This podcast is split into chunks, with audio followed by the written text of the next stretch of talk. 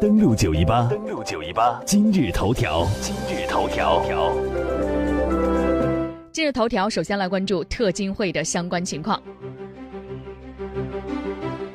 在昨天，朝鲜刚刚宣布废弃丰西里核试验场。而在十个小时之后，华盛顿的当地时间二十四号，北京时间昨天晚上，美国总统特朗普宣布，因为近期朝鲜表现出来的公开敌意，决定取消原定在六月十二号与朝鲜最高领导人金正恩在新加坡的会晤。当天，先是白宫发布了一封特朗普致金正恩的公开信。特朗普在信中说，他十分期待和金正恩的会面，但朝方在近日展现出了极大的怒气和公开的敌意。他认为当前已经不适合举行这次计划已久的会晤。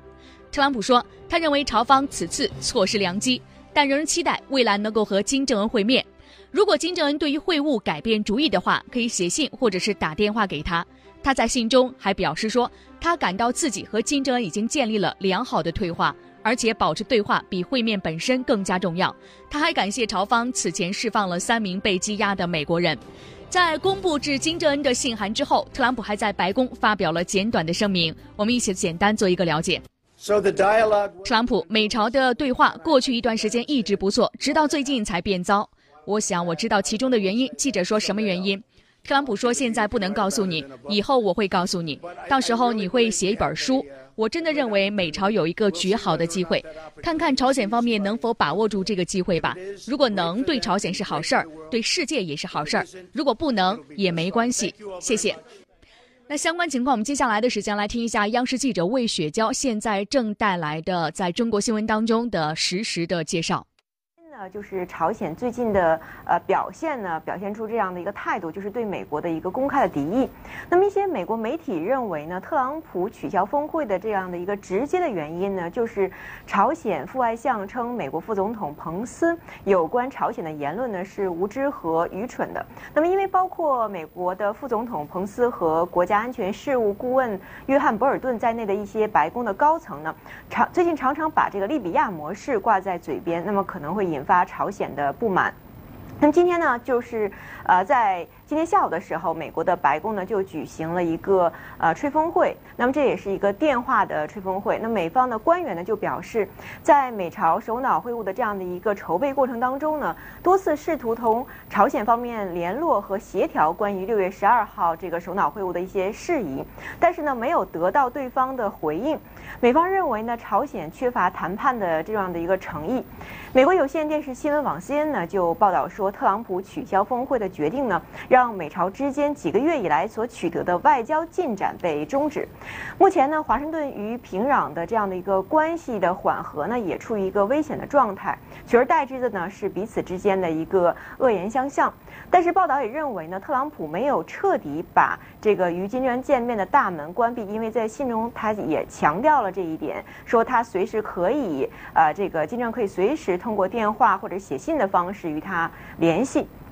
就在二十四号下午的时候呢，美国的国家安全委员会呢也是召开了会议，探讨潜在的一些军事行动以及新的制裁措施和其他的方案。目前呢，根据我们了解，白宫呢也是正在考虑在下周的早些时候对朝鲜施加啊、呃、十几项新的制裁的措施。但是呢，目前呢，美国白宫还处于这样的一个商讨过程当中。美国的《华尔街日报》呢就表示，尽管呢美朝此前就峰会的日期还有地点达成了一致，但是很明显，双方的观点呢仍存在很多的分歧。那么一些美方的专家也表示呢，主要的分歧之一就是美朝对无核化这样的理解可能不同。呃，特朗普政府呢设想的是一个快速的模式，那么可能不到一年的时间，而主要的制裁措施的放松呢只会在这样的一个进程的最后时刻才会实施。但是呢，金正恩可能更倾向于一个较长的过程，而且呢希望制裁较早的解除。啊、呃，同时呢，文章呢也援引了美国分析人士的话说呢，鉴于这样的一些情况，特朗普呢不愿在如此多的问题上陷入一个不确定的境地。实际上呢，呃，取消此次会晤呢，并不是代表美朝会谈彻底结束了，因为呢，特朗普在信中也表示了，当然他可以这个金正恩可以随时与他联系。那么接下来呢，两国呢也可能会有更激烈的一些博弈。丽娜，嗯，好的，感谢雪娇。刚刚我们听到的是央视记者魏雪娇在美国华盛顿所发来的相关的报道。其实我们看到呢，特朗普在公开了这封信之后呢，随后他参加了一个电视节目，在电视节目当中他声称说呢，我相信这对朝鲜是一个极大的挫败，实际上对整个世界都是。他还表示说，已经和国防部长马蒂斯以及美国军队、韩国、日本领导人谈话，他们都已经准备好对朝鲜的任何愚蠢或鲁莽的行为进行回应。特朗普对此还声称表示，韩国和日本不不但准备应对朝鲜愚蠢或鲁莽的行动，也愿意承担相应的财政重负。我希望金正恩能够做出正确的事，不仅是为了他自己，也为了正遭受无端巨大伤害的朝鲜人民。在峰会取消之前，他说朝鲜曾经表示要么会谈，要么就核对决。特朗普警告金正恩，要么无核化，要么就遭受利比亚领导人卡扎菲类似的命运。此次会面的取消令韩国在朝鲜的美国记者以及朝鲜的官员都大感意外。韩国国内又是怎样的声音呢？我们来听一下央视记者唐鑫从韩国首尔发来的报道。上都是不遗余力的。韩国呢一直非常积极的在促成朝美的直接对话，希望呢借由朝美的直接的协商，能够给半岛无核化啊、呃、找到一个具体的这样的道路来实现半岛的持久的和平。所以呢，我们看到朝美对话被搁置的消息哈，那么显然。抱歉，显然呢，对于韩国来说哈，不是一个期待中的好消息。那么消息传来之后呢，我们看到从文在寅总统再到韩国政府的各个有关部门都在紧急的制定对策。那么韩国统一部呢表示，各有关方通过对话来协商解决问题的这样的韩国政府的基本立场呢是没有变化的，未来呢也将继续努力的来推动对话。在二十五号的上午呢，韩美外长也进行了通话，明确的表示呢，双方将会继续紧密的合作，为顺利推动朝美对话的展开呢，来创造一个合适的条件。可以说，从韩国的角度上来看，那么显然继续推动对话的进行，为半岛持久和平不放弃任何一丝努力呢，是一个一贯的态度。包括特朗普在内呢，我们看到在公开信当中哈，他也表示说，不希望使用武力来解决问题。因此呢，我们看到也有分析指出说，双方对话的这个大门呢，仍旧没有关上。现阶段呢，可能朝鲜和美国在实现无核化的具体的方案上难以达成一致。那么会谈的暂缓，等待时机的成熟，朝美会谈呢，可能也将自然而然的进行了，并且呢，共同找到半岛无核的出路。李娜，嗯。好，这是央视记者唐鑫从韩国首尔发来的报道。我们看到消息传出之后，朝鲜方面给出的最新的声音。我们也看到今天朝鲜中央通讯社报道表示，朝鲜副外相发表谈话表示，朝美领导人急需会晤，为了和美国总统特朗普的会晤能够成行，朝鲜最高领导人金正恩付出了最大的努力，但美国依然宣布取消会晤，这和全世界的意愿背道而驰。不过对话的大门依然打开，朝方愿随时同美方对话解决问题。朝鲜外外务省的副相崔善基曾经表示，如果美国继续亵渎朝鲜的善意，将向朝鲜最高领导层提议重新考虑朝美领导人会晤。我们也看到呢，今天朝鲜方面还释放出的声音，其中就包括说，朝鲜原本呢寄很大的希望，希望能够通过特朗普的方式来解决相关的问题。当然，这也是打出了一张感情牌。那我们知道呢，在特朗普宣布取消特金会的十个小时之前，朝鲜方面是拆除了丰西里的核试验场。那么包括嗯。中美俄英韩五国二十多名记者在内的记者们在现场进行了一些报道。我们接下来的时间来看一下央视记者赵曙光从现场发回的报道。最后爆破的这个呢，是坑道外面的一个进行观测的建筑物。那随着这幢建筑物也爆破销毁完毕，啊、呃，白雾烟雾腾起。那这一条使用了八年、进行过五次朝鲜重要的核试验的坑道，这一天也完成了它的历史使命。随后，朝鲜又以同样的方式炸毁了西侧的四号坑道和南侧的三号坑道，以及附属的观测楼和一些生活建筑。Very successful. That... 据朝鲜核武器研究所副所长介绍，北部核试验场共有四个坑道。东侧的一号坑道在二零零六年第一次核试验后已经废弃，北侧的二号坑道从二零零九年到二零一七年共进行了五次核试验，三号和四号坑道并没有启用，但具备随时进行核试验的条件，特别是四号坑道是专门为威力较大的试验而建造的。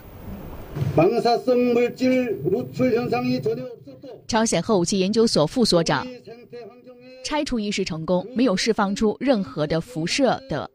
化学物品对周围环境带来任何的负面影响。 朝鲜方面表示，接下来将对核试验场内部的剩余的设施和建筑物进行拆除处理，并撤离相关的所有的人员。啊，随后呢，将彻底关闭核试验场周围的区域。央视记者朝鲜风西里报道。好，有关朝鲜半岛的局势，我们刚刚的时间来关注到了目前美国方面，美国总统唐纳德·特朗普的最新的表态，朝鲜方面的回应，以及朝鲜呢已经拆除了呃丰西里的核试验设施。这个废除仪式呢是几国记者呢是共同见证的。接下来的时间，我们来看一下各国的反应。首先，我们来看一下韩国方面，在整个事件呢出来之后呢，韩国方面，韩国总统文在寅召开紧急会议，称半岛和平不能够放弃，也不能够拖。这是北京时间昨天深夜，文在寅在青瓦台的官邸召集了国家安全委员会常任委员举行紧急会议。文在寅对于会晤的取消表示非常遗憾，强调朝鲜半岛无核化和实现半岛永久和平不能放弃，也不能够推迟，是一个历史性的课题。另外也呼吁，呃，领导人之间通过更加直接的紧密的对话来解决问题。而在俄罗斯方面，我们看到在圣彼得堡与到访的法国总统马克龙举行的联合记者会上，时间呢是在当地时间的二十四号，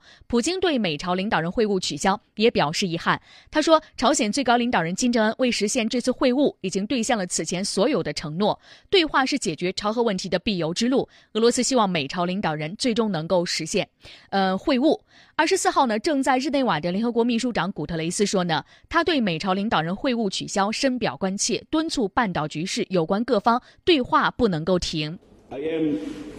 古特雷斯，我对美国总统和朝鲜最高领导人新加坡会晤取消一事深表关切，我再次敦促有关各方继续对话，为实现半岛和平和可证的无核化来寻找一个途径。